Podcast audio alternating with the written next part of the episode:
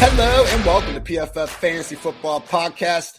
New edition of the show. We're breaking down every AFC team today. And by we, I mean myself and PFF's finest, Kevin Cole. Kevin, we've done these Thursday pods throughout the season. I thought they were good. And then we decided, why only talk once a week? We're going to talk twice and we're going to have, you know, a little bit more of a plan this time. Although I know you are a fan of a little bit of improv here and there. But basically, now throughout the rest of the season, on Wednesday, we're going to be going through each and every team in the AFC and then each and every team in the NFC, going over some real life stuff, looking ahead in the matchup a little bit, getting some fantasy plays.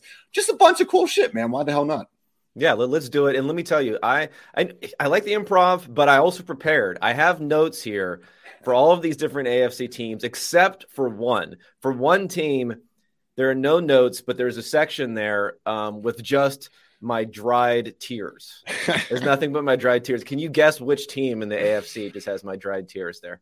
Um, Texans? Are they that gross? But I feel yeah, like you wouldn't be, you wouldn't be crying over them. We're not crying too much over the, over the Texans. I don't think. I'll give you. I'll give you one more guess. Colts. Nah, close, but you know, uh, whatever. I think Pittman will be fine when he comes back. This Pittsburgh Steelers, Pittsburgh Steelers, nothing but oh. dried tears there. I mean, like N- Najee Harris, this guy was a late first round pick and then a second round pick. I mean, Diontae Johnson, I guess you're still starting him, right? You got no choice. So you're, you're, you're starting him, although he's, you know, maybe like a wide receiver three ish sort of guys this season. Uh, Pickens and Claypool are almost unstartable at this point. Just a lot of bad, a lot of bad. Freiermuth, I mean, whatever. You might get lucky and get a touchdown every week, but just a lot of bad going on over there. I actually uh, tweeted right before the show how Diontae Johnson through two games, 13 catches for 112 scoreless yards. I've never been more convinced that he's truly an elite receiver, Kevin. But unfortunately, that's life uh, with Mitch Trubisky under center more on the Steelers in just a bit. Let's kick things off with the basically, you know, Super Bowl favorites right now. The Bills 2 0 right now, looking unstoppable. And Kevin, Stefon Diggs, the NFL's wide receiver one at this point. I know we talk about Tyreek and Davante Adams and everything, but it did seem weird, like real life and fantasy, how he just didn't seem to be in that top, top tier. A lot of people had him ranked fourth going to the season. No one's saying Stefon Diggs is bad, but for your money's worth, Kevin, Stefon Diggs, the wide receiver one in the NFL. Uh, I'm gonna say no. I mean, I think it's as good as anyone, maybe talent wise. If you want to talk about that sort of thing, I would have trouble ranking him above, you know, Cooper Kupp, probably even Justin Jefferson. I know Justin Jefferson had the other team was catching all of his targets last uh, last week, so that didn't help. But I just put him in that next category, and just you can't say he's definitively, I think, below anyone else in the NFL right now, other than maybe those two guys from a fantasy perspective pure madness so far. He's caught 20 of 23 targets, 270 yards, four touchdowns. The number one fantasy player, regardless of position. Fantastic matchup this week. They're going to Miami. Buffalo's a five and a half point favorite. Game total, whew, 53. Expecting plenty of points to be going up there. With that said, we know Josh is in there. We know Diggs is in there what other it's weird, man. We have arguably the best offense in the league, and other than Diggs and Allen, we can't really feel good about anyone if Gabriel Davis is going to be out again. We had Jake Kumerow actually leading all the wide receivers and snaps. I think a lot of us were hoping McKenzie and Crowder would just kind of take that role. The three-headed backfield continues to persist. So it's weird, Kevin. But again, other than Stefon Diggs, and if he's active, Gabriel Davis, I don't think we can feel good about any of these skill position players. Dawson Knox to an extent, but you know what.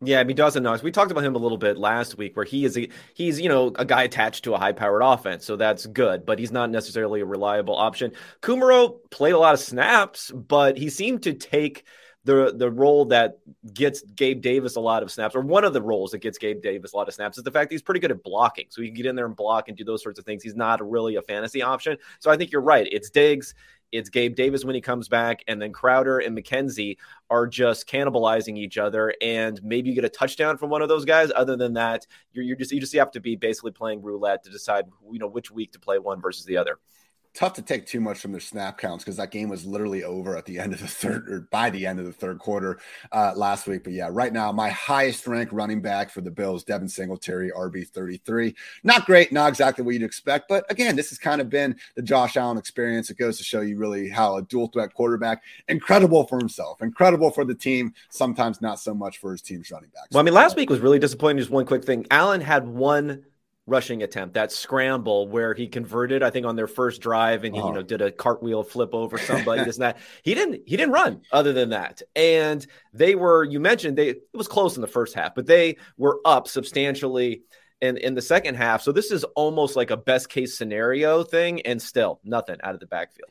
Yeah, it was, and the Titans got absolutely, you know, killed by Saquon Barkley on the ground in week one, too. So maybe, just maybe, uh, Josh Jacobs bounce back week. We'll talk more about that in a bit. Yeah, Miami, we're, that's where the running back position is, right? right know, we're talking Josh Jacobs already. And I'm genuinely excited about it, too. All right, we got the Miami Dolphins. Talk of the league right now, sitting there at 2 and 0. Tua coming off the six touchdowns, and just really fun stuff from Mike McDaniel so far. Look, Kevin, I'm not sold on Tua being this elite, elite top 10 quarterback already, but what I am more and more sold on is both Tyreek Hill and Jaylen Waddle being absolute ballers and just Mike McDaniel kind of living up to the hype of being one of the next great minds through two weeks now. Number one in play action rate, number one shift motion rate.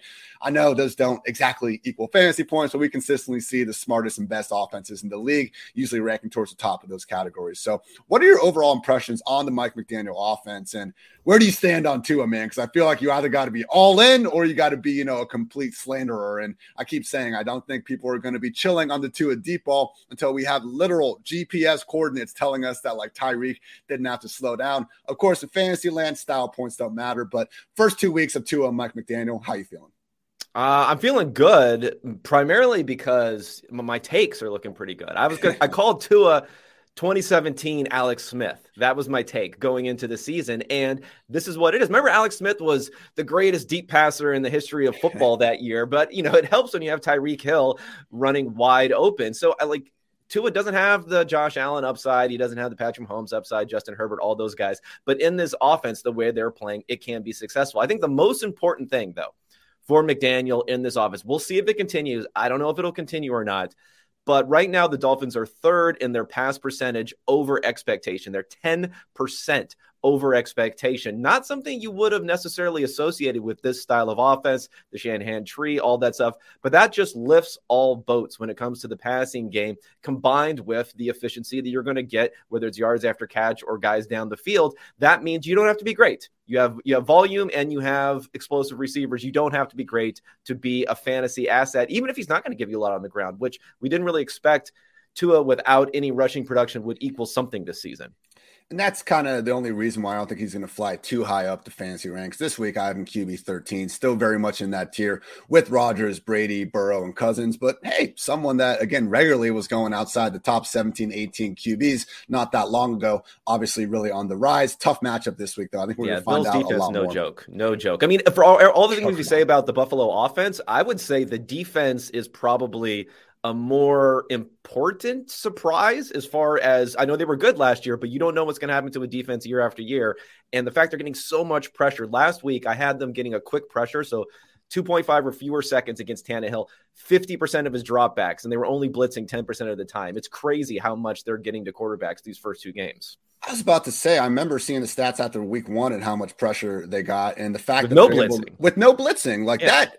Obviously, you know that's ideal, but most teams aren't able to do that. But most teams also don't have Von Miller, you know, playing like it's freaking 2015 all over again. So yeah, Bills defense and Chargers defense, man. Like sometimes we get so enamored with these quarterbacks for good reasons, but these defenses honestly come to play. That's the only reason why Tua and I think. uh you know, some of these guys aren't necessarily higher this week. But the one shame that we have here in Miami, Kevin, is going to be this running back room. Really looked like Chase Edmonds mm-hmm. was going to be the guy after week one. And now in week two, it looks like Raheem Mostert is going to be the guy moving forward. So, no, I'm not assuming that week two is going to look exactly like week three in this running back room. At a minimum, though, clearly Raheem Mostert is far more involved than I think we gave him credit for entering the season and week one. Do you really want anything to do with these guys this week, though? I think the highest one I have ranked is going to be Mostert by a hair, but I have him RB 39, Edmonds RB 40. It just feels like a stay away until we have some idea what's going on here. Yeah, this is a tough one. I think going forward, it's going to be Mostert probably slightly ahead of Edmonds until there's an injury. And I mean, uh, sorry, you don't want to predict injuries for anyone, but we know Raheem has had his issues in the past. This week, it, it probably will flip a little bit closer, being game script questions, things like that, that'll come into play against the Bills. And I hope if you have Chase Edmonds, a lot of Chase Edmonds takes in the offseason, I hope you got your victory laps in after week one because it was quick. It was, it, turned, it, you, you, you're on to a new victory lap uh, on a different player this week. But get, you hope you got those in last week because if you didn't, you missed your chance probably for the season. Patriots sitting at one and one hey, this offense last year, sixth ranked scoring offense through two weeks, they ranked 29th. We're kind of seeing the same thing in New England versus Dallas, where we have these running back situations that I think rightfully we were optimistic about going to the year, especially New England, if it could get down to two. The problem is, I think the the assumption we were putting into that ranking was Dallas being the reigning number one ranked scoring offense, New England being sixth. Do you think Mac Jones and company are going to turn around? Because honestly, Kevin, it's been now like six straight weeks of seeing this offense not look good and then also hearing everything about training camp and not being good. And as fun as it is to blame every single mistake that Mac Jones makes on Matt Patricia, uh, like, are we going to see an improvement at some point, or do you think this is just what the 2022 Patriots offense is? I think we'll see an improvement. I mean, in week one, they had a couple of 50 50 balls to DeVante Parker. Not only were there two incompletions, one was a tipped interception. Uh, you know, they had the strip sack uh, for for six points in week one. And that Steelers defense played pretty well. They didn't sack uh, Mac Jones without TJ Watt there, but they still play. There's still tough defense on the back end there. So, yeah, I think they can get it together a sneaky positive development uh, for those of us, including me, who are still holding out hope on Rhamondre Stevenson was the fact that with Ty Montgomery out, we'll see what, what happens with that going forward. He did boost up to getting about 60% of the routes run in this game. So much higher than he was before. He didn't, he only got one catch, so he didn't have the production there. But at least from a usage perspective, we're, we're just hoping and praying that he is going to be that passing down guy. And then, of course, at 230 pounds, he can do some of the stuff on first and second down, too you know, it took a while to get here. I'm not so sure everyone's bold. Rhamondre Stevenson's sleeper case in the offseason included all these retirements. It's on life support. I'm, try, I'm, trying to pump it back up. I'm with those, you know, I'm rubbing the things together and like pressing on the chest right now to, to, to get it going. And we saw some signs. We saw a couple little beeps, a couple little beeps on the heart monitor uh, this last week. For at least he was running routes. No, exactly. Like it, we're here now. It took a lot of things to happen to get here, but we're here at this point. So for me, Rhamondre Stevenson, my RB twenty two, because he's the pass catching back in a two running back committee right now. So I actually would be starting Stevenson over Clyde Edwards-Helaire, Miles Sanders, Ezekiel Elliott, James Robinson, among others. And I don't think it's you know particularly close. He's going to be someone you literally can't sit if Damien Harris ends up being hurt. I don't think he is. We all saw him kind of get rolled up on at the end of that game, but literally in the post game presser, his exact quote I'm fine, dog. Look at me. I'm fine. And they had the exclamation points on that too, Kevin. So I really do think that Damien Harris was it one or two exclamation points? One after the dog and then another one after I'm fine. So like, mm, come on. Okay. All right. All right. That's that's strong. That's strong. Okay. That's, that's just a that's just a usual workload guaranteed at that point. Yeah. So David Harris also, you know, good with this condensed backfield. Again, in the year 2022, we can live with two running back committees, three or four like the Patriots usually do, or when things get annoying. Maybe Pierre Strong gets more involved as it goes on, but he's actually playing through a shoulder injury himself. Ty Montgomery's still on IR. So for the time being, both Stevenson and Harris are viable starts. Stevenson just gets the edge because of that pass down work. So this week they are facing the Ravens. Baltimore favored by three, game total of 43 and a half. Look, Kevin, I I don't need people to pull up my life betting record. I'm I'm well aware I'm not, you know, someone that's hitting these uh, you know, bets at a 57% clip or whatever you need to be long-term profitable. Ravens only by three, though, man. Like that just seems like a mismatch to me. Yeah, it's funny. I was on another podcast yesterday where that was the, this guy's pick was Ravens three. I mean, it's okay, uh, but I guess I'm a little bit more positive about the Patriots going forward. The question will be for the Patriots here is I saw some people getting excited about Jakobi Meyers, or at least, and whatever, everyone's you know, confirming their takes, I guess, on this. But like, let's just not talk about these guys. Can we just not talk about Patriots wide receivers? I don't care what happens in one individual game. In this last game, we had some of the routes go down for players because Kendrick Bourne was, you know, hanging out in the doghouse week one. So now he's back in. So you got Bourne out there, you got Agholor out there, you got DeVante Parker out there, you got Jakobi Meyers whatever happens one week, all it's going to do is ensure that you, if you decide to start someone, you start them the next week, and they and you missed it. You missed the one week that they had here. So let's just stay away. Let's not talk anymore in fantasy land about Patriots wide receivers. Thank you.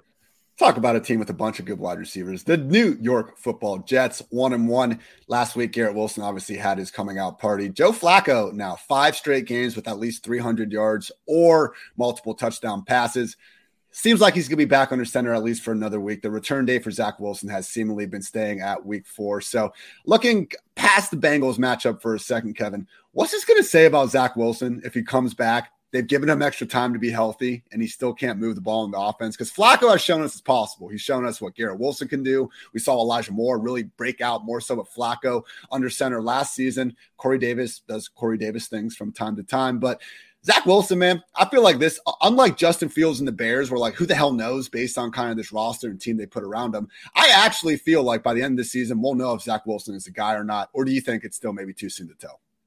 No, I don't think it's too too soon to tell. I mean, you mentioned the receivers they have, all that they spend on the offensive line. They brought in multiple tight ends. They have, uh, you know, offensive coordinator in from San Francisco. Again, another Shanahan guy who's solving everybody else's issues, but not for Zach Wilson. So I think we'll know. I just think for fantasy purposes, like I don't know. Okay, I'm not endorsing anything, but um, if you're familiar with Jeff Gillooly, you know Jeff Gillooly is by any chance. You may not know him. No. So Tonya Harding, uh, Nancy Kerrigan situation. You know, for fantasy for football purposes, we might need to make sure you know Zach has a little bit of an extended. In, was that the bodyguard guy that actually? oh my god, that was her, that was her, that was her ex-husband actually who did that there. Okay, okay, I'll take that back. We don't we don't need that to happen. But take your time, Robert Saleh. Make sure his mind is right, not just his body. the body, you know, the mind and the body, hand in hand. The mind could take eight weeks. It could take ten weeks. It could take the entire season to get right. Okay, I'm just letting you know now. We can stick with Flacco. I'm okay with that. We have to.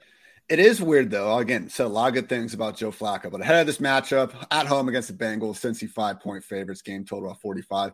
There's still nobody on the Jets offense that we feel really good about. Like, yes, Garrett Wilson shooting up the ranks. I have him and Elijah Moore, you know, wide receiver 31, wide receiver 34. Okay, if you want to put him in the flex, that's fine. But Michael Carter and Breece Hall are now also giving up some reps to Ty freaking Johnson, which I thought was maybe possible, but still, when you see it with your own two eyes, it doesn't really make that feeling uh, any easier. Tyler Conklin, yeah, I see the route rate, but come on here. This is still an offense going through the wide receivers. Like, again, I don't think we hate the offense. There's a lot of players we like, but none of these guys, Kevin, I feel really good about throwing in a fantasy lineup. If anyone, I'll give the nod to Garrett Wilson. But with that said, I'm not assuming that he's going to be working as the outright guy for Elijah Moore. Like if you had to put a, you know, 20 bucks on any single offensive player in this offense now for this week, who would it be? Uh, Elijah Moore would still, I've still put Elijah Moore ahead of Wilson. I mean, you know, Wilson right now, according to expected fantasy points calculation, I think he's third or fourth because he's had so many end zone targets. He has a ridiculous amount of end zone targets. Now he caught some of them last week, but he even had them the first week and additional ones that he didn't catch last week. So I don't know if that's a sticky sort of thing. We can't necessarily rely on that going forward. Corey Davis is, you know, he's out the window unless no one's guarding him. He's yeah. good. He's good in that sort of situation. And then the backfield, you mentioned Ty Johnson. I look back to see he was the two minute guy at the end of the first and the end of the second half. That's just rough, really rough there because if you look at Michael Carter, I think he's played well. I think he has played well enough to hold off Breece Hall. He had, I think, 25 routes to only seven for Hall last week. They had the same number of carries. So I'd like to be able to start Michael Carter if it wasn't for this Ty Johnson factor. And also, I'll, I'll harken back to when I called Michael Carter the the discount CEH, and you guys laughed at me last year. Now, I don't know. Maybe maybe CEH is a discount Michael Carter now. What do you think well, about that? You're literally laughing now, Kevin. So it's not even, uh, you know, not even something we have to worry about. I've mentioned this multiple times too, so I like to bring it up to you as, as often as I possibly can. I like to think we'll be coming back to the same point next week. So AFC North now at the top for the time being. The Cleveland Browns at one and one. And Kevin, Jacoby Brissett was really good last week. I talked a lot of shit about him in week one. I talked a lot of shit about him throughout the offseason because I was just getting annoyed at the idea that, you know, healthy Jacoby Brissett was better than healthy Baker Mayfield. And I know week two didn't exactly help that argument for me with the way Baker was playing, but just focusing on Jacoby, I like to, you know, admit when I'm wrong here. And at least for week two, I was certainly wrong. Jacoby, he only had five incompletions, man like four of them literally were hitting the players in the hands. I don't want to call them drops, but like they were well thrown balls. And then he threw an interception on the last play when they were just had nine seconds left to try to get in scoring position. So I don't think this is going to be an every week thing. We've seen enough with Jacoby to know we're going to see some ups and downs. But at a minimum, man, to see him have that connection with Amari Cooper, all of a sudden, Cooper, my wide receiver 30, still, again, I'm saying a lot of good things. Oh, yeah, I still have 29 players ranked ahead of this guy, but I feel a little bit better about Cooper and David Njoku at least being some sort of viable fantasy assets before Deshaun Watson gets there. What are your overall thoughts on Jacoby Meyers and this Browns passing game right now? Yeah, I think as far as a you know pre Watson, you can start Cooper if you draft him. You can, he's startable, but don't expect uh, week like last week going forward. They've had a really easy schedule so far. They have the easiest schedule in the NFL through two weeks for a team. So what we're going to expect going forward, we'll end up seeing. I mean, the, I guess the story though is Nick Chubb, right? Uh, RB1, even in PPR leagues, just an absurd workload because he's fourth in expected touchdowns, fourth in expected yards. And then, of course, he's outperforming that vastly. He's not getting involved in the receiving game at all. So that's not like we're having some surprise there. Um, but he's just going through the roof as far as his scoring is there. So I think you can obviously you're starting Chubb. I think Hunt is always a guy who's you know in the mix to start depending upon who you have. Other than that, Cooper, and then there's not there's not going to be much else really you're going to look at. And it's kind of new for Nick Chubb that he's actually ranking this high. I mean, he's actually tied for ninth right now with AJ Dillon and expected PPR points per game. Like the previous two years, he was literally outside the top 20. And it was like, yeah. that's why I didn't want to bet on Nick Chubb because betting on Nick Chubb was like, all right, he needs to be like the best running back in the league. Otherwise, he's not going to have enough volume to get up there, like the anti Najee Harris, uh, if you will, here. Speaking of, the Browns will be at home against the Steelers, sitting as four and a half point favorites this week. So, Nick Chubb going back to the well, Kareem Hunt going back to the well. Where do you kind of rank Hunt though? Because again, everyone's starting Nick Chubb at this point. Kareem Hunt for me, he's still firmly in that low end RB2 range. I would start him ahead of guys like Clyde, like Rhamondre Stevenson him versus guys like Jeff Wilson, and Antonio Gibson is where it gets tougher for me. If you can be a lead back with some sort of semblance of that pass down role, because let's face it, Kareem Hunt, even though he is the primary pass catcher, it's not like they're just throwing him eight targets per game either. Overall, kind of rest of the season ranking ish thoughts on Kareem Hunt. Yeah, I mean, I'm going to have him somewhere in the 20 to 30 range most of the time. I am a little bit higher this week with the thought that he might get a little he might get more involved against a tougher defense than what we've seen for uh, Chubb before. And yeah, I mean, is in the same range as like a Sanders and Wilson and others. I have him a little bit higher this week than you do, but it's it's a matter of margin. It's, it's, it's tight margins here. You're just never going to have him with uh, without an injury to Nick Chubb. You're never really going to confidently be able to put him in the top 20, but you should never really keep him outside of the top 30. I don't think either. Browns again facing off this week against the Steelers, also one and one. And Kevin, when we first spoke this year, I set the over under on the Trubisky experience at two and a half games we're almost there so far. You know, I don't want to say so good because it's been terrible. Like, I want to see Kenny Pickett. I really just want to see Kenny Pickett at this point. Are we going to get it though, man? Because we've seen Tomlin do this enough where I, I, I think Tomlin probably could help get this team to eight and nine, maybe even nine and eight, even if Trubisky is going to be under center. I just like, what are we doing here, man? Like, have we not seen enough of Trubisky at this point? Diontae Johnson looks great. George Pickens, like every single beat writer, like that I've almost never seen as glowing of reviews about this guy, and now he can't catch a ball in the game because seemingly of Trubisky. Chase Claypool, talented guy, even if you don't like that one time last year when he celebrated a first down. Najee Harris, hey, you know, when he gets the ball in his hands, he's still doing things. I don't think he's the, you know, a bad running back by any stretch of the imagination. So we have all these players, Kevin, and they're not doing anything. Who else is there to point the finger at? Yeah, I mean, he was bad for four years with Chicago, and now he's bad. You know, he had like half a game, I guess, where he was good for the Bills. So was, is that what convinced people that he could be something? Yeah, I, have been ranting about this on any platform I can possibly find for weeks. Kenny Pickett is 24 years old. It, there's no reason. There's no reason to wait. If you say we don't want to get killed behind the offensive line. Well, guess what? That offensive line is not going to change this season. That's it. This is your offensive line for this season. And why would you redshirt him knowing that you would be 2 and 0 right now? I'm I am very I'm almost I'm positive with the fact that you would be 2 and 0 if you had Pickett there. Um, so why throw away any more games? I guess we just need, you know, we need a couple more losses. And this is not exactly a game uh, on Thursday where it's for sure going to be a loss for them against the Cleveland Browns, but we really got to be praying for a loss because we heard George uh, George Pickens. He told us he was he was open ninety percent of the time. I have no reason to doubt him. Yet three targets, one catch, twenty three yards. How is that possible? Ninety percent of the time he was open. I, I, don't know. Week one, I mean, he got loose downfield. Could have been like a ninety yard house call on Eli Apple, and oh, guess what? Overthrown. Might not have much of a choice this week. This one uh, surprised me. So the Cleveland Browns this year have allowed six six yards before contact on rush attempts on 39 carries. I mean, there are a couple other teams. The Colts have somehow allowed zero, the Lions just three, but the Browns truly. And that was one of the reasons why last week, you know, one of my bull calls was thinking Elijah Moore was going to go off. And no, it didn't work out, but Flacco going for 300 plus and four touchdowns. I would like to say the process was right, as you know, my entire family leaves me and, you know, we're just going bankrupt over my Elijah Moore call. But looking ahead to this week, like maybe this is finally the Pickens breakout, man, because he has been out there all the time, and this has kind of now been a two week lull. DFS streets, maybe Kevin. I know you do some later week articles on you know the potential tournament blowups, but for me, at least for showdown, George Pickens seems like the guy that I'm going to be, you know, really trying to captain. Yeah, I mean it, it, it's a, a tournament sort of play, but you're just hoping the the Browns are good for one, at least one 75 yard coverage bust touchdown per game. So you just have to hope that goes to the guy that, that you're choosing because that's probably the best way for Mr. Trubisky to put some points on the board is if someone is running free with uh, no no defenders within 10 yards of him.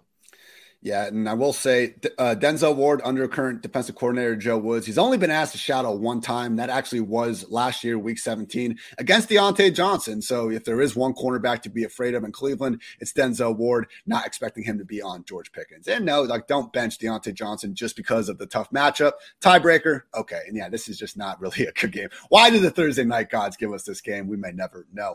Ravens sitting at one and one man, just such a great Lamar Jackson performance. And it's fun to talk about Tua and stuff too. He earned, you know, getting all the love, most of the love, I guess, after it. But just seeing Lamar continue to do all this with so little, you know, help on the offense. You know, Ronnie Stanley still working his way back, and Mark Andrews and Rashod Bateman are great. I'm not trying to slander those guys, but I just don't know what else Lamar needs to do, Kevin, to stop the slander. I don't think it's ever going to stop. And whatever, I guess let people hate this is incredible though, man. Like, yes, Josh Allen, Patrick Mahomes being 2 and 0, I understand why they should be at the top of most MVP races, but man, I picked the Ravens to win the AFC uh, North because I just thought, you know, you get a little bit healthier on defense, which we saw kind of quickly go south last week. So we'll see if they can uh, improve that at some point. But, you know, I don't really have a point here other than Lamar Jackson's fucking awesome, man. I love watching him every week. Yeah, I mean, the first half was probably the best half of football I've seen from any quarterback this year. Now, he did fumble a fourth and one snap where they were right at the goal ah. line. So that drive, Kevin, 18 plays, 10 minutes and 52 seconds, zero points. Yeah, yeah. So if you want to put that on him, that's fine. But if you, how he actually played outside of that was just fantastic. And this Ravens team, just like last year, they cannot run the ball. They cannot run the ball outside of Lamar Jackson. So he was doing everything. Now, that said, my concern about this offense, if there is one, and maybe this concern about Rashod Bateman to a to a degree also, is like, yeah, you're starting Rashod Bateman, you're, you're good to go. A lot of big plays though. We're talking about back to back weeks of huge touchdowns they've had there. He is in the top five and is scoring over expectation. You're just not normally going to have those big plays. He's only running 70 ish percent of routes. He's not a guy who's out there like Ja'Marr Chase has run 100% of all, every single route he's been out there. So he's off of the field. Sometimes there are things like that to be concerned about. And from Lamar Jackson, too, a lot of big plays there. He had the very long 79 yard touchdown run, too. So those are not sustainable. Um, there's going to be a little bit of a, a, of a regression there. But as far as proving like football people wrong, Lamar Jackson cannot be a better environment for doing that because they can't run the ball at all. This is not a scheme system. This is not a system thing. This is a Lamar Jackson thing and again, like my point earlier about people just, I don't know what it's going to take to stop the slander. Like, there's just always going to be some, you know, ESPN analyst that stands up there and say, oh, no, he needs to win more from the pocket. He's just not winning enough from the pocket. So I wanted to, you know, actually try to check these things instead of just repeating the same damn shit, you know, week after week without actually bringing anything to back it up. And this season, most yards per attempt on straight dropbacks, excluding rollouts, excluding scrambles. I even took screens out of the picture. Number one is Tua. Number two, Lamar Jackson. So I don't know what else we need to do. He's freaking on point in the pocket. He's incredible rushing, and he's not doing it with that much. Like again, all due respect to Bateman and Andrews, but Lamar Jackson, King stay Kings, and we've seen that this year. With Bateman, it is one of those things, Kevin, where we have seen a little bit more funky usage out of Baltimore with how they kind of rotate their wide receivers and tight ends at times. I guess my only kind of comeback to the Bateman regression talk is I don't know if this team can get back to running. You know, J.K. Dobbins practices in full last week. Harbaugh calls them week to week. You look at the running backs they have. Kenyon Drake this year, 39 rushing yards on 17 carries. Justice Hill has 20 on five. Mike Davis has 15 on seven. Like Lamar Jackson is the offense. And as much as they want to party like it's 2019 again, I see no kind of just end in sight for them to be able to even start running the ball. Yeah, no, no, I, I agree there. I guess my only other other thing that I would say is you know, Lamar Jackson has actually been making Devin Duvernay and Demarcus Robinson look pretty good. So he's not like reliant upon Rashod Bateman. The way he's playing right now, he's kind of reliant upon uh, Mark Andrews. Like the, Mark Andrews is going to get his no matter what. It, it, if a week, two weeks, three weeks went by with Rashod Bateman is not getting enough targets, isn't getting those big plays, is kind of has a down stretch. That can happen, I believe, in this offense because he is good enough getting the ball to where it needs to go, get it to all the different receivers. And you know, Devin Duvernay, he's he's way over expectation for so far this year on his scoring too. How good he's been throwing to him. And Demarcus Robinson is looks like kind of like it was when he was with Patrick Mahomes, where he can be useful every now and again, at least as a third option. Moving on to the 0 2 Cincinnati Bengals lost to Mitch Trubisky and Cooper Rush. That's a that's a tough one to swallow. Kevin, I want that meme of you know Joe Burrow like getting sacked, and then you know you have to open Ja'Marr Chase. But I just want him getting sacked, you know, with Penei Sewell or whatever, and then him also getting sacked like in every other scenario. Because my God, the, the, what is it at this point? We heard all off season about La'el Collins now being the bodyguard there at right tackle. They retooled the offensive line, and he just keeps getting sacked. So looking at you know his average time to throw over the past two seasons, 2.62. I mean, that ranks 32nd among 47 quarterbacks. So he's actually been an above average quarterback and getting the ball out of his hands. But my God, league high, I want to say it's 96 sacks since he's entered the league. PFF, Kevin, has done some studies in the past showing that quarterback, you know, pressures and sacks actually more of an indictment usually on the quarterback as opposed to the offensive line. Is that what we're seeing here? Or is it just a mixture of Burrow should maybe get the ball out quicker and this offensive line, like, please get in front of somebody with all due respect to having faced arguably the top two pass rushers in the league and TJ Watt and Micah Parsons on the edge, at least. I'm not trying to put anyone ahead of Aaron Donald, but overall thoughts on this passing game and can they fix it? Yeah, I think they can fix it. It's been an unfortunate start having to go against these two defenses and the fact that they provide pressure. And yeah, Burrow's been pressured a lot. His offensive line has been bad, according to the numbers that I have, which look at time to pressure and then kind of allocate how many sacks belong to the offensive line versus Burrow. But then Burrow is still primarily responsible for all of these sacks. And yeah, is like I said, tough defenses to go against. They're getting pressure on him, but it's the quarterback's responsibility to not take a sack, even if you are pressured, e- pressured, even if you're pressured quickly. You have to be able to avoid taking a sack on here. Uh, just to give some numbers for what he's been doing these last couple of seasons. I mean, he's taking a sack last year. Um, on nearly 30% of his pressures. This year, it's up to nearly 40% of his pressures. It doesn't really matter how often you're being pressured. You cannot take sacks almost every other time that you're pressured. You have to sometimes be, be able and willing to get rid of the ball. So I'm going to put most of it on Burrow, but his offensive line is not helping either. Looking ahead to this week, they are going to be at the Jets. Still five point road favorites game total at 45. You're still probably going to be riding with Burrow in more leagues than not, but we know he's kind of in that tier of guys. Like if you want to put a Stafford ahead of him because of the matchup, I don't think that's egregious. Obviously, Chase and Higgins and Mixon in the lineup. Hayden Hurst, though, starting to emerge as maybe one of these tight end streamers that you can actually get behind with Dalton Schultz out of the picture. I believe Drew Sample got hurt last week. We'll keep an eye on that. But even in week one, Hayden Hurst was having some pretty good usage numbers. Looking at specifically week two, 87% routes on Joe Burrow's dropbacks. Only tight ends of more Dallas Goedert, Tyler Conklin, Cole Kmet somehow. I guess when it's 10 dropbacks, you know, you'll get there. Kyle Pitts, Zach Ertz, and Travis Kelce. So Hayden Hurst, Kevin, for you, is that someone that we can actually start to look at as more of a borderline tight end one after really, you know, just being ignored throughout most of the offseason? Uh, I won't say borderline tight end one. I'll say usable. If you picked him up and you know your guy has kind of gone poof or was just a speculative sort of guy, he's someone that you could end up starting here. And let's remember Hayden Hurst. You know, more draft capital behind him than Lamar Jackson. Let's never, let's never forget that. He's going to have the poor guy. He's going to have that attached to to his, to him for the rest of his career. So high end talent, first round talent.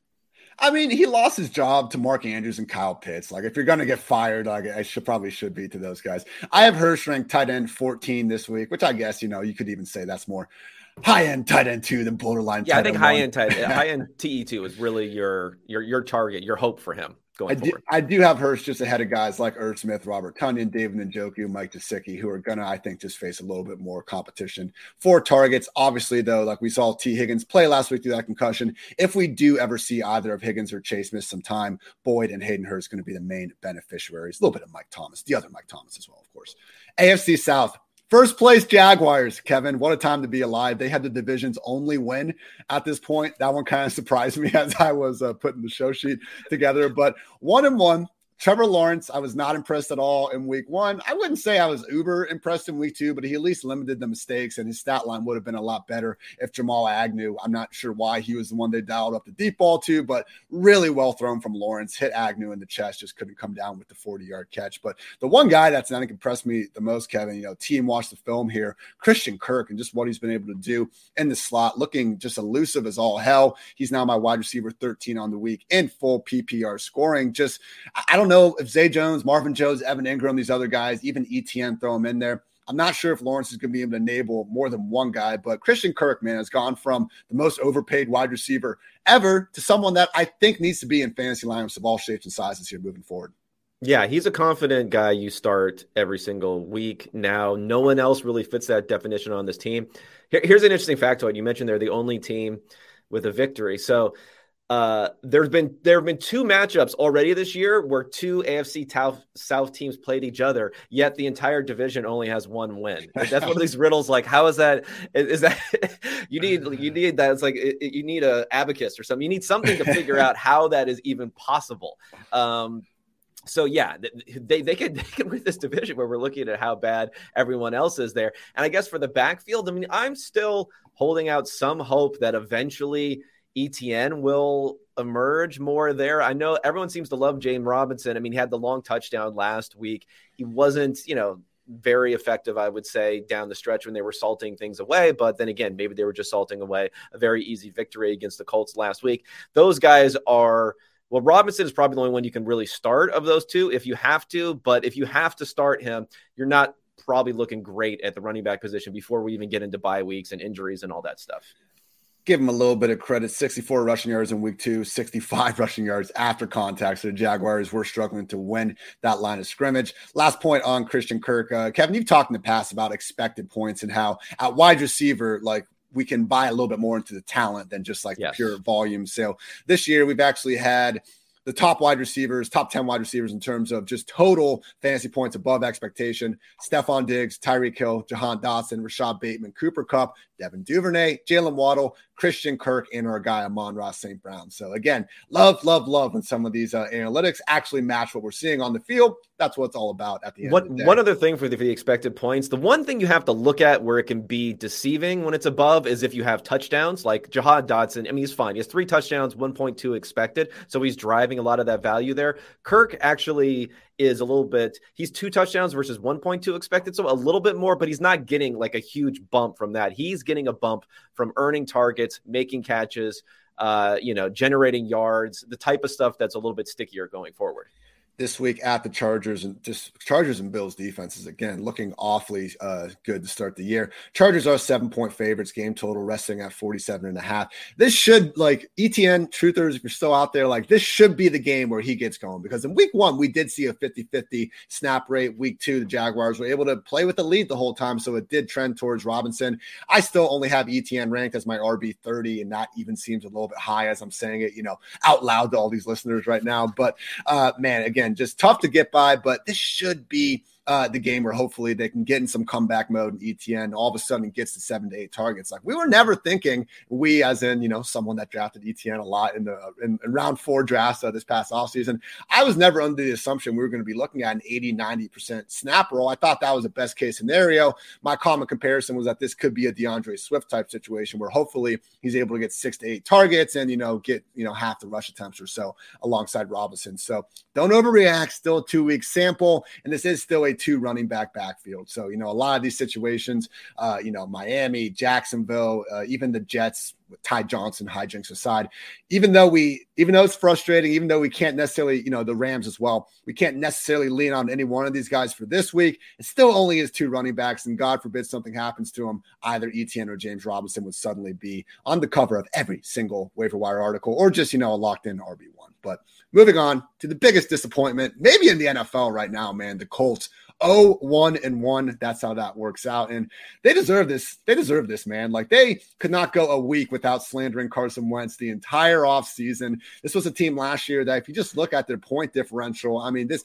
it was incredible that the Colts didn't make the playoffs and the Raiders did. Uh, when you know you consider the Colts were like plus 160 or something compared to the Raiders. So that's karma, man. I don't know how else to say it. With that said, it is just two games. You know, we saw them embarrassingly lose in week one last year as well. They just can't seem to get, you know, the Jaguars out of the way when they are playing uh, in Jacksonville. So, unfortunately, not getting any easier this week facing the Chiefs at home. Kansas City favored by four, game total of 50 and a half. But overall thoughts on Matt Ryan so far, Kevin, because to be fair, Week one, multiple drop touchdown passes. And week two, you take away Michael Pittman and Alec Pierce. I think you take away most quarterbacks, top two wide receivers, probably not going to be as good.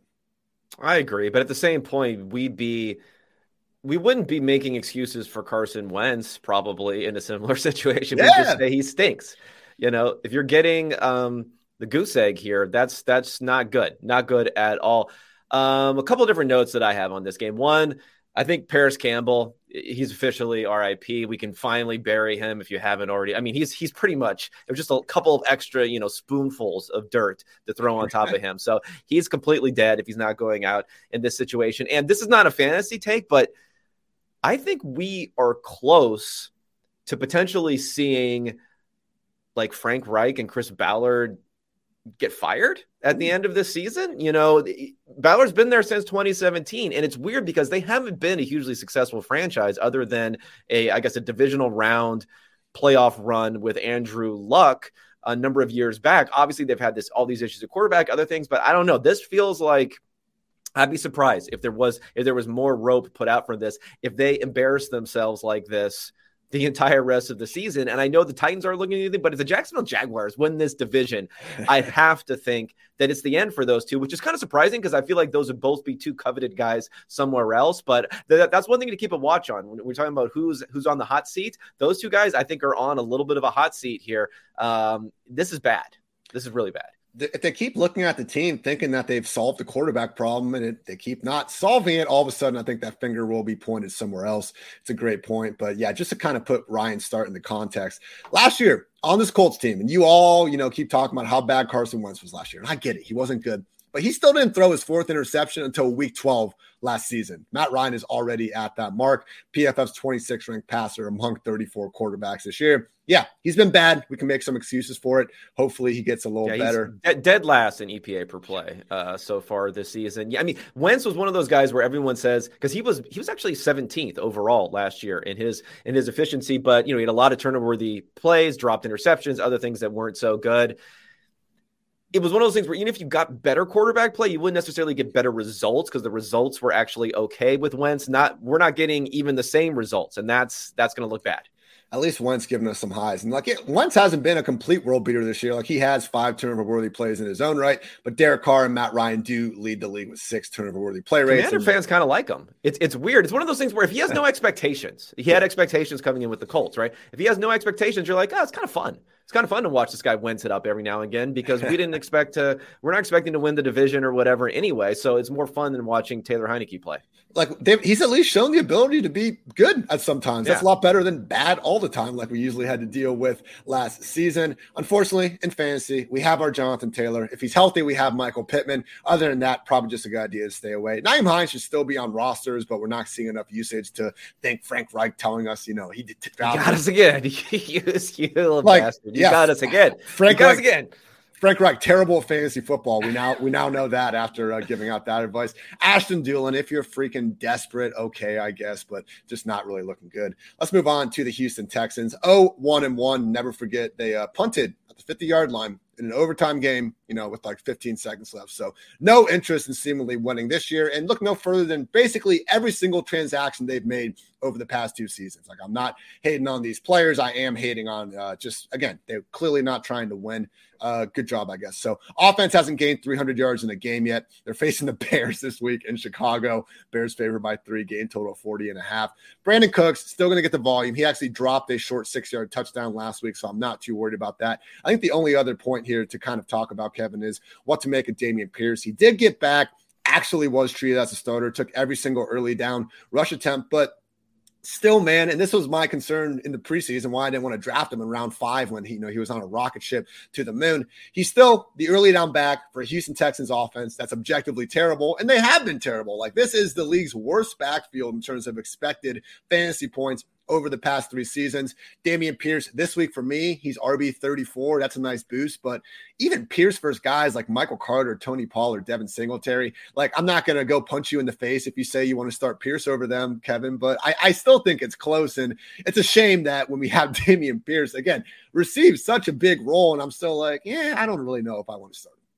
Yeah, I feel like Pierce is one guy, and I'll mention another guy from Houston. Again, this is we're talking about the Texans here, so we're not getting too excited about anything. But Pierce is maybe a guy if you're in a league you could trade for and get him at like a proper value now. If someone is capitulating, someone has a couple of other starters, they may not need Pierce there. That's a possibility there. I guess Nico Collins is the other guy. Again, we're not getting excited about any of these guys. We know Brandin Cooks is the man there. Uh, but Collins was at wide receiver 46 in expected points, but he was up to wide receiver 21 uh, in week two. And, you know, Cooks hasn't been the healthiest guy. So there is like an outside chance that if Cooks gets injured, um, on a week to week basis. If you're really desperate during a bye week, maybe Collins will emerge as someone had a lot of positive buzz during the offseason, as someone who's usable. So if you have a long bench, maybe you can stash him there. Otherwise, I don't have much advice as far as the Houston Texans are concerned. Moving right along to Tennessee Titans. 0 2 at this point. Not looking good. Obviously, had that close loss to the Giants in week one and then got blown the hell out by the Bills in week two. I don't want to completely freak out about the week two game, though. Again, we saw the Bills at the Rams in week one. The Bills might just be like the best team in football by a decent margin at this point. If you look at the Titans schedule coming up, they got the Raiders, the Colts, the Commanders, and then a bye, then the Colts and Texans. So do you think this is the beginning of a run, Kevin, where the Titans get back to being a pretty damn good football team? Or is this just the 2022 Titans and, you know, unfortunately, another bad team in the AFC South. I mean, pretty damn good. No, um, like good to you know mediocre to good. Yes, I think they can get back there. I think Derrick Henry can get back on track. I'm not certain at this point that he is you know washed or, or I thought he's looked okay. He just had nowhere to go this last game. Again, Tannehill was good week one. He was very efficient. This game, like I mentioned, quick pressures 50% of the time. There was just nothing that he could really do uh, in this game. The one thing to note that we're all happy about, especially me as someone who had Treylon Burks as the wide receiver one coming in uh, to this year, is that the fact that he finally was out there a lot. Uh, Vrabel still, when he talks about Treylon Burks, he talks about it like he, he looks like he's concurrently like passing a kidney stone or something. like he hates Treylon Burks so much, but they're forced to put him on the field because they need to be able to do something. You know, he's over three yards per route run. He's actually been the most efficient yards per route run of any any rookie receiver this year. The problem is in totality, he's only in the 40% as far as routes run, but he was up around 70% last game. So that's what we're going to look for going forward. Yeah, he may run the wrong routes every now and again. Maybe he's, you know, a little lackadaisical from time to time, but the dude's talented and they need to have talent out on the field or else it's going to be a very, very long season for this Titans team again, unfortunately, with the volume involved, still tough to get behind him too much because he's not dominating targets as much as AJ Brown was. And also, AJ Brown just had to be a freaking monster, man, man, among boys, in order to make the most out of that run first Titans offense. I'm with you. I'm not, you know, hitting the fire alarms on Derrick Henry yet. And what, like, you want to sell Derrick Henry at probably his lowest value ever at this point? Keep starting them. I feel like this is it's it's funny, Kevin. If you look at like the top running backs, all of the top running backs last week like sucked. Just but now you look at their matchups this week: McCaffrey, Taylor, Barkley, Cook, Ekeler, Henry. They're all home and all in spots that I think we could you know easily envision that you know 100 plus two touchdown games. Everyone's getting there. Why did we draft Derrick Henry at all takes off right now? come on, guys, how many years do we have to go through this? The guy's going to go for 103 touchdowns this week. And then the conversation is going to be, oh, why wouldn't you draft Derrick Henry in round two? Lowest point ever. So let's move on. Last division here, AFC West. Thanks as always for tuning in here to a lovely edition of PFF Fantasy Football Podcast. Got the Kansas City Chiefs sitting atop at 2 and 0. If they keep this up, Kevin, and if the Bills keep this up, who's your MVP, Patrick Mahomes or Josh Allen? I mean, Josh Allen, I think, is MVP. I mean, I'd say Jalen Hurts might even be like second ish at this point. Then you have Mahomes, Jackson, Tua. I don't know. I can't, I give you there's a lot of touchdowns um, last week. So I say those are the guys that are going to be in there. But no, I think Allen has been, uh, you know, at least ahead, maybe not head and shoulders, but ahead above him because he was good in both games. Mahomes struggled a bit in that last game, and we saw that a decent amount last year. We saw it periodically the year before where he can have some struggles, and he did in that game. But I think generally you're still happy with what you're what you're seeing if you if you have Mahomes on your roster, if you have Travis Kelce on your roster, if you have CEH on your roster, I think you're you're feeling pretty good about what you've seen so far this season. Not feeling quite as great for you know the Juju Smith Schuster uh, truthers out there. Oh, yeah, that's true. We're, we're, people were calling him this year's Cooper Kupp after 30 minutes of play. It's been a rough last 90 minutes for Juju. With that said, Mahomes told us this before the season. He said, I think he literally apologized to fantasy managers and said it was going to be a different wide receiver every week. Week one, it was mostly Juju. Week two, it was Mecole Hardman.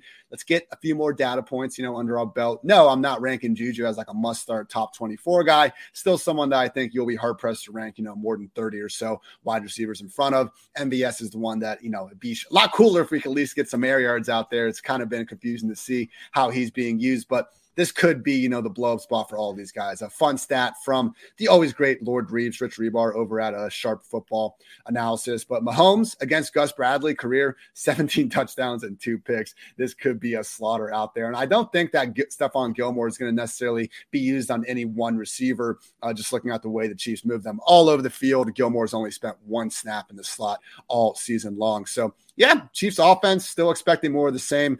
Uh, again, four point favorites in Indianapolis at the 50.5 point game total. How are you feeling about Clyde Edwards Helaire, uh, Kevin? I think that's the only other kind of question here because on the one hand, he's scoring touchdowns. We saw the big chunk run last week. I've never seen a guy like have open field in front of him and still, you know, keep the two hands on the ball that long. I don't know, man. Like go be a playmaker, but whatever. You gain the yards, you gain the yards. With that said, he got outsnapped by Pacheco in week one. And because of the game script, I get that. Jerick McKinnon in week two. This still is a three back committee is Clyde like I don't even know if you can sell high in him because I feel like people still like aren't really accepting him. But would he be someone where if you can find you know the opportunity to swap him for you know an RB two or wide receiver two, would you make that move? Yeah, I don't know if I make that move because, like you mentioned, I don't think anyone's valuing that highly. I think he's useful. He's he's like useful. So if you can combine him with someone else and try to upgrade, maybe if someone thinks they're getting two useful pieces, someone who needs a running back to put in there who they feel like they can actually start, I think that's the way to go with him. And I know this uh, wide receiver group you mentioned, you don't know who it's going to be. Any week it could be anyone um, except except Skyy It can't be Skyy last week because he ran zero route. Well, he ran one route, but it was on a play. I think there was an illegal procedure or something. It didn't count. So zero routes. I'm gonna I'm going to go out on a limb and say you cannot be a fantasy producer with that type of usage. Moving on, we got the Denver Broncos, one and one. What's your concern level for Russ in this passing game? I don't think they've been terrible. Like, if you want to talk about near misses and the shishas, like this offense, like I could probably have like a minute 30 clip already just from these first two weeks with some of these near touchdowns they've been able to have. With that said, Jeudy's banged up. Obviously, Tim Patrick's been out of the picture. KJ Hamler didn't necessarily have a setback, but he's also not playing after they suited him up in the preseason, even. So I'm not sure what's going on there. Courtland Sutton, air yards, freaking god at this point. I mean, if you just look across the league, uh, let's see. Justin Jefferson, AJ Brown, Davante Adams, Cooper Kupp, Tyler Lockett. Those are the only guys with the higher percentage of their team's air yards and Courtland Sutton. But can just Russ and Sutton get it done? What do you think about this passing game? And did we maybe too suddenly anoint them as you know an offense that we just want all of in fantasy football? I think of was probably the the problem there. I mean, even I think it's good that we have clarity. I think we have strong clarity now that Courtland Sutton's, uh, Sutton's the guy. 12th in expected fantasy points so far this season. He's underperformed slightly. I think that'll turn around with Russ as your quarterback. And Jerry Jeudy's all the way down at 55th. So in some ways, it's helpful, I think, unless you know you have Jerry Jeudy on your roster, but it's helpful in some ways to at least say we know who to start because it could have been confusing. I don't know if Russ is the type of guy where you could say, you know what, let's just start them all and he'll he'll sort it out by getting it to so many different guys. So I think that helps. But as far as this offense as a whole is concerned, um, 0 for 6 scoring touchdowns when they've been in the red zone so far this year. Most penalized offense also in the NFL this year. So you take those two factors together and it explains some of the offensive problems. At the same time, if you're saying after your first two weeks, you're playing against the Seahawks and you're playing against the Texans, you would have wanted some fireworks. You would have wanted some points. This is a window that you're not going to get back. So things can be a little bit tougher against other offenses going forward but they've had some headwinds that legitimately explain at least part of the problems they've been having on offense.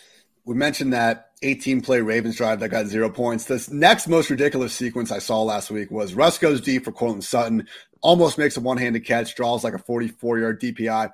Cool guy move by Russ, goes right back to Sutton. They call call it a touchdown, review it. No, he was out of bounds. They go back to Sutton again, no catch. And then Javonte Williams was open like at the goal line for a good like three seconds, and Russ finally throws it bounces off a dude's head, somehow finds Kendall Hinton in the back of the end zone, and he can't get two feet down. So again, would guess that there could be better days ahead for Russ. He is. I'm, I'm betting on the uh, bounce back spot here. He's my seventh ranked quarterback of the week behind only, you know, Allen Hurts, Mahomes, Jackson, Murray, and Herbert. So sticking with Russ over that pocket passing tier, even in a tough matchup against Nick Bosa and company. San Francisco is getting the favorite by uh, 1.5 points, game total at 45. What about Javonte Williams here? Because I'm not going to talk about Alberto. Sorry, everyone. Only 63% routes last week. Couldn't quite improve upon that promising week one. But Javonte, man, low key, week one, pretty damn split, but 65% snap rate for Javonte. I know everyone wants him to take every single snap of every single game, I'll take 65%, Kevin. Again,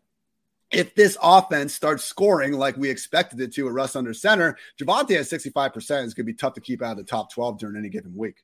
Yeah, I mean, he is fourth in expected fantasy points so far this season. I mean, then again, you know, Antonio Gibson is third, so it's not exactly like we're just pointing to the the biggest and the best guys who we expected to be great this season. But for any scenario with Melvin Gordon there, minus Melvin Gordon injury, I think this is exactly what you wanted to see. And if you told me that Javonte Williams has never been tackled without at least breaking three tackles before that, I believe you because I don't think I've ever seen him do anything where he's not breaking at least three tackles. And that is the one component you can point to with any confidence to say running back talent. So he shows you that everyone sees that.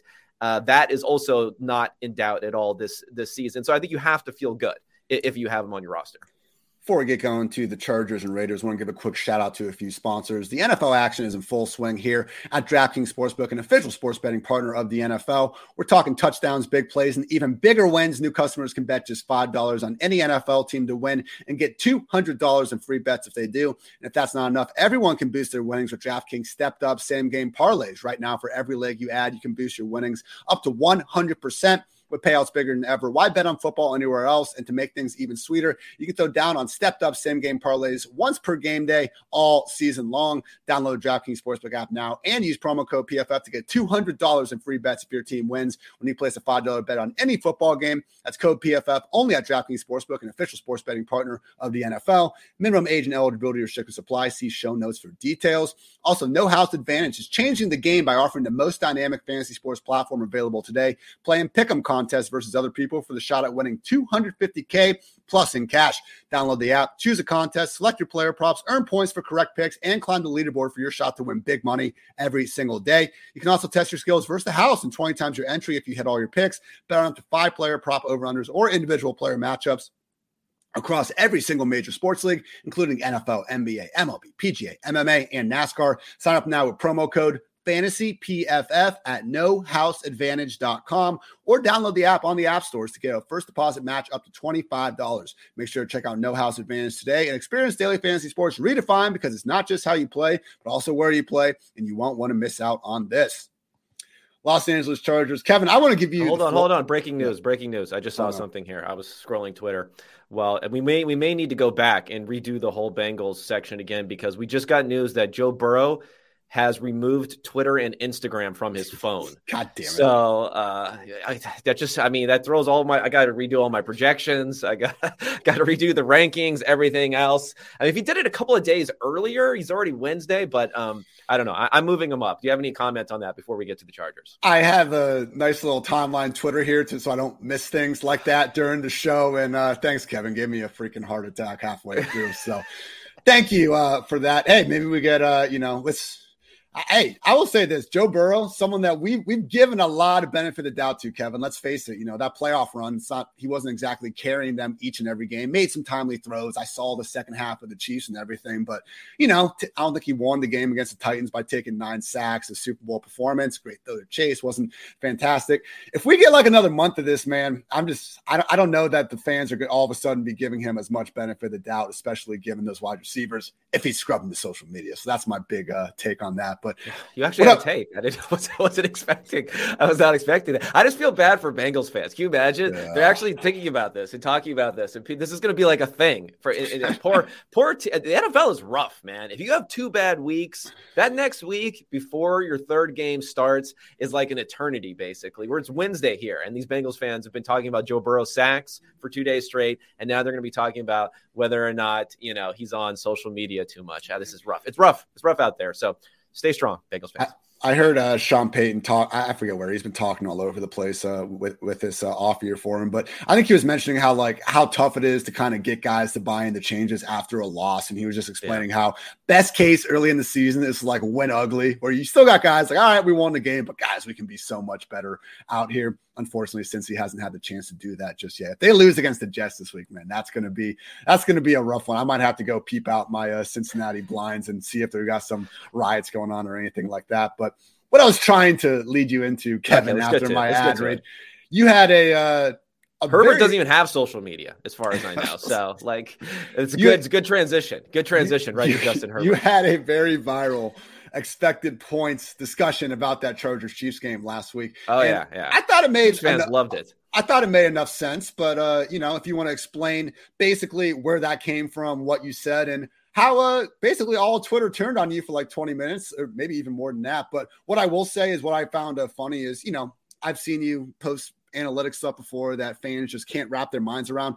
Like Jeff Schwartz, big time football guy. I think he does a good job of like calling out some bullshit sometimes, but even he like wouldn't actually put down what you were saying here. Talk about why the Chargers, in terms of the expected points in that game, should have won comfortably against the Chiefs last week. Yeah, yeah. I think it's really more. It was it was two different things here. One was the terminology where I called it an adjusted score, so people were having fun with that. There was actually some quality material in the quote tweets where this guy had like a picture of washboard stomach. He's like, those are my adjusted abs, and like a picture of a beautiful woman. He's like, this is my adjusted girlfriend. So all those sorts of things. I thought that those are great. Thumbs up, thumbs up to the Chiefs Kingdom on that one. But it was just really saying, let's look at like success rates versus some of these outlier plays. Let's downweight things like you know dropped interceptions or interceptions that happened that were not turnover worthy plays try to figure out get a better score in that. And i think we all watched that game and thought the chargers were probably the better team. But the reason people are really upset is maybe my score differential saying it was 26-15 was a bit wider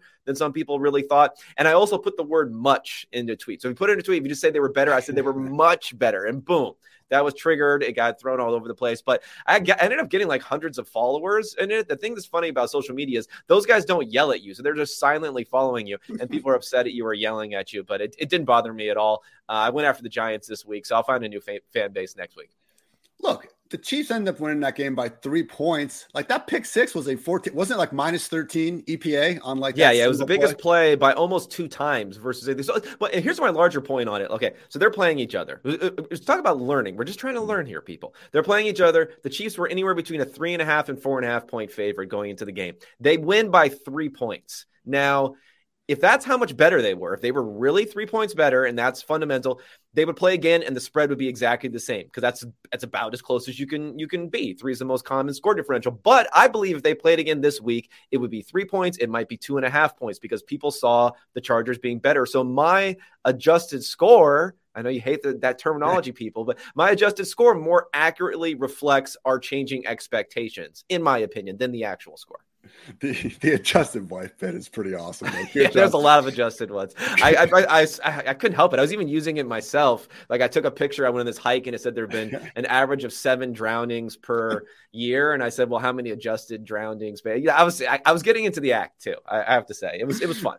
Kevin started slandering himself. I freaking love it. That's the only way to do it. You can't be owned if you own yourself. Char- Chargers this week facing the Jaguars, seven point favorites game total at 47 and a half. We'll keep an eye on the Herbert rib injury. I mean, I don't think I've ever seen a player like just literally give up in the middle of the play out of sheer pain, and then he throws a freaking touchdown after that. You know, just the, I think it's worse than the Jameis injury. Like seriously, yeah. Everyone freaked out about the Jameis thing, but Romo had this in the past. He had a great season. It's really just a pain management sort of thing. The ribs, man, that's tough if you get hit if you get hit because sometimes you have to throw the ball because it can affect how you release the ball because if you release the ball properly you leave your rib cage completely exposed. So it, it, it could be that could be more it could be more of a factor than people are are thinking about. Whereas everyone was flipping out about Jameis's broken, he, he, needed a backiotomy and everything else that Jameis needed.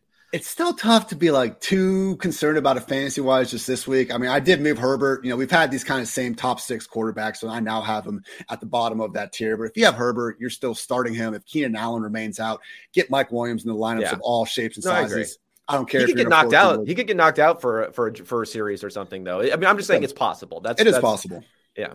Any real Austin Ekeler concerns? You know, Sony Michel got one goal line carry, and now we're all convinced that Ekeler is never going to score a touchdown again. I, I, still see someone that can catch 10 passes during each and each and every week. If you want to rank him more RB8 instead of like RB3 where you drafted him, that's fine. But once again, like you want to sell low on Ekeler at this point? No, he's still someone that's going to be starting every single week throughout the year.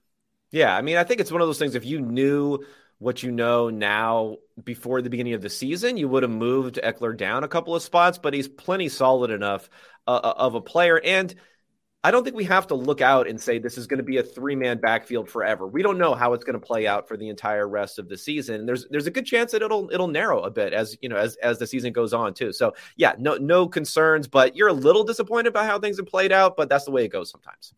Final notes here. Our sleeper of the day, powered by Sleeper favorite redraft platform out there. They do some good dynasty stuff too, of course. Now we got Gerald Everett. He's done some really good things for us, you know, just being absolutely gassed and trying to call himself off the field and then having a pick six aside. Like, I'm not really going to blame that on Gerald Everett. With that said, we're still seeing guys like Tre' McKitty and even, you know, Richard Rodgers play some snaps ahead of him and run some routes. Even Donald Parham has been out of the picture with the hamstring injury, but he's going to come back and do that as well. With that said, Kevin, I remember last year looking at the Chargers tight ends and being like, every single week I saw the three guys involved. So I just kind of ignored it. But then I looked up at the end of the year and Jared Cook had like 85 targets, but he was 35 year old Jared Cook. So he didn't do anything with them. Clearly, Gerald Everett is making good use of them. Where do you stand on the Gerald Everett kind of debate here where it's like, is he going to keep producing like a top 10 tight end? Because even if he doesn't have the best usage, he's got freaking Justin Herbert under center. Or do you think, especially once Parham come back, we're looking at more of a boomer bust tight end two type? No, I think he's going to keep producing at that. But you know, there can be some boom and bust in yeah.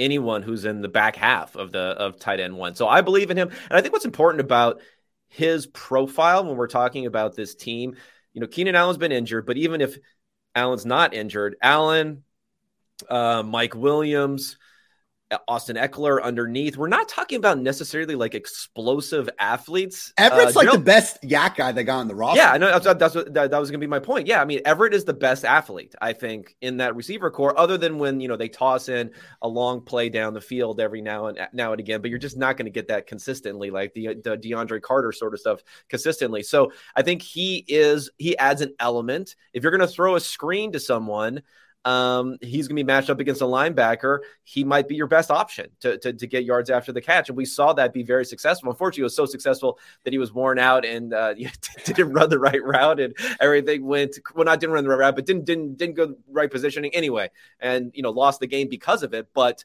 what happened before can't be forgotten also. Final note, Josh Palmer. If Keenan Allen's out of the picture again, we should be feeling pretty good. And just someone that you should be feeling good about in general. Talked about this with Nathan Jahnke on our waiver wire show. But if Palmer's still out there, I do think you can feel good about him because even in week one, like he, he's now the definitive number three ahead of Jalen Guyton. That was the concern there. When Josh Palmer, he's only had five career games now with over 60% of the snaps, scored a touchdown in four of those. And look, even if you don't give a shit about Josh Palmer, it's just Justin Herbert's number two or number three receiver during any given week. You should feel good enough about that. So, not going wild. He's my wide receiver 36 on the week, but I would start, start Palmer ahead of guys like Tyler Lockett, Sterling Shepard, and Kevin's least favorite player in the NFL, Jakobi Meyers. So, let's knock out this last team here. I don't, have anything against them. It's just like we don't need to talk about them. Yeah, okay. Uh, yeah. All right. Exactly. Exactly. So, Raiders sitting at 0 and 2 at this point. Davante Adams, 12 yards last week. Shout out out Byron Murphy Jr. shadow coverage was even moving into the slot against the man, which you don't really see often out of these corners. So fantastic game from Byron Murphy. Still, Davante Adams, he scored a touchdown. But overall thoughts on this Raiders passing game. I will say Derek Carr, he's had to deal with again a really good performance from Murphy, and he got to face the Chargers in week one. I will say though, two weeks he hasn't gone over 300 yards. Like I think pretty trendy, kind of like dark horse. Like this guy could lead the league in passing yards. What have you thought about what Josh McDaniels has brought to this Raiders passing game through two weeks? Yeah, I mean, I think it's fine. Uh, you know, the big comeback aside, you can't really necessarily pin that on anyone. Maybe that hurt some of their offense in the second half, not putting the the gas pedal down there. I mean, when it comes to Derek Carr, I just don't understand why we're redefining these guys what is this? His, his eighth season, his ninth yeah. season, or something like that. He's Derek Carr. You know, he's not going to throw even for 30 touchdowns. That's just not what he does. I mean, maybe in an outlier type of year, that's what he'll, he'll get. But I think people view him much differently than Kirk Cousins, who puts up 30 touchdowns, you know, pretty consistently, and Derek Carr, who's more like a 20 touchdown type of guy. So he is who he is. We just shouldn't have put these sorts of expectations on him. I think the more interesting takeaway in this one, or trying to figure out what you're going to do, is what you're going to do with Hunter Renfrow here as someone who was drafted, you know, in the mid early digit rounds. Um, can you sell him now? Because I, I, don't know. I might look to do that, but I don't know if anyone's buying at this point. Yeah, it's not looking great. He might. I think I did see he was in the concussion protocol after that uh, end of mm. the game moment there. Big hit by Isaiah Simmons. So we'll see what Renfrow. But yeah, I mean, if Derek Carr is not going to take that step forward, there's definitely not going to be enough meat on the bone for both Waller and Renfrow to get going. And Waller's kind of been living a lot on that touchdown upside so far as well. The one guy I do want to talk about ahead of this matchup in Tennessee, Raiders favored by two, game total of 46. Josh Jacobs, you said it before, Kevin. Like our way of kind of cutting through the bullshit with running backs can be, you know, looking at what they do with the missed tackles and yards after contact uh, to an extent as well. And this year, Josh Jacobs, third among 38 qualified running backs in missed tackles force per carry. He's eighth in yards after contact per carry. Raiders offensive line hasn't been great, so I think that's why we haven't seen Jacobs put up the sort of counting numbers alongside it. But man, last week, like to, to, me, probably like the single most impressive running back with the ball in his hands was Josh Jacobs after getting through the games he's not running a ton of routes. You know, we saw Brandon Bolden in week one take that. Bolden missed week two. Ameer Abdullah ended up taking uh, that role from him there. But, you know, like he still had a higher route participation rate than guys like Kareem Hunt and Tony Pollard last week. I know you said before, like we're here talking about Josh Jacobs, but like really, what is the difference between like Josh Jacobs' role and someone like an Antonio Gibson or a David Montgomery or even like at the highest end of things, a Jonathan Taylor? Like I feel like Jacobs, when we see this Raiders offense get back on track a little bit in the scoring department, it's not going to be surprising if we look at the box score and see he fell into the end zone a couple times. Yeah, yeah. You you had me until the Jonathan Taylor part. That's what you may have. I should have shut up. I should have. You may have overstepped there. I was like, yeah, yeah, and then I was like, mm, I don't Hold know. I don't know. I don't know about that one. Um, yeah, yeah, he needs he needs a touchdown. If he had a touchdown, you know, if he got a rushing touchdown, which he's been under expectation so far this year, but even with expectation, he's not like a high end sort of workload guy. Whatever, you start him as your second running back, and you feel okay about it. That's that's that's it. That's me. That's my Josh Jacobs uh, take. Is that you know, everyone, he was one of those guys in the offseason where him, David Montgomery would be another perfect example where it becomes this thing where you say he doesn't have the upside. So then they just start moving further and further down. And it's like you could find these guys who have very little path to like a median outcome that looks any good. And you could say, well, I'm still going to draft those guys before a Josh Jacobs or a David Montgomery because their high end stuff is down so low. And then lo and behold, we're, you know, you wish you had Josh Jacobs right now that you could put into your lineup rather than a lot of these other question marks who haven't ended up panning out this season. This is the benefit of not of, of me not doing solo pods, Kevin. When I say something really freaking stupid, like putting Jonathan Taylor in the same sentence, it was, Jacobs. It was just too hot. I don't know if it was hot. stupid. I mean, you, you, can get you can get paid for these sorts of takes. Okay, I got, I got I'm flow. just feeling you in a little bit. That's the, all. The words were flowing. I was feeling good. And you brought me back in, Kevin. So I appreciate you. And guess what, everyone? We're gonna be right back with more of the same. Going to be breaking down the NFC again. This is our new pod format. Waivers on Tuesday. Kevin and I going through every AFC NFC team on Wednesday. Might have some short hitting stuff on Thursday, but we'll be back on Friday with injury stuff and my guy Nick Botiford. And then obviously Dwain McFarland returns every Sunday night to review all the games. So, Kevin, before we get on the NFC in our lovely next podcast, anything else you want to get off your chest? No, no, no. I mean, quarterback rankings I got on the site. I got to plug my my podcast, Unexpected Points. Get those adjusted scores that everyone will mock, so you know what everyone's making fun of me about. And uh, that's it, man. I'm just, I'm just uh, happy, excited, glad to be doing this with you. Me too, my brother. And yes, everyone, I'm not doing the positional previews anymore. If you like that information, don't worry. I was literally using my articles as a show sheet. So that's still all on pff.com. You can get my streamers of the week, bull calls, pissed off calls, and rankings quarterback, running back, wide receiver, and tight end. Wide receiver, tight ends come out Thursday. Quarterback, running backs come out Wednesday. Always a great day to be great over at pff.com. For Kevin, I'm Ian. Thanks so much for tuning in the PFF Fantasy Football Podcast. And until next time, take care, everybody.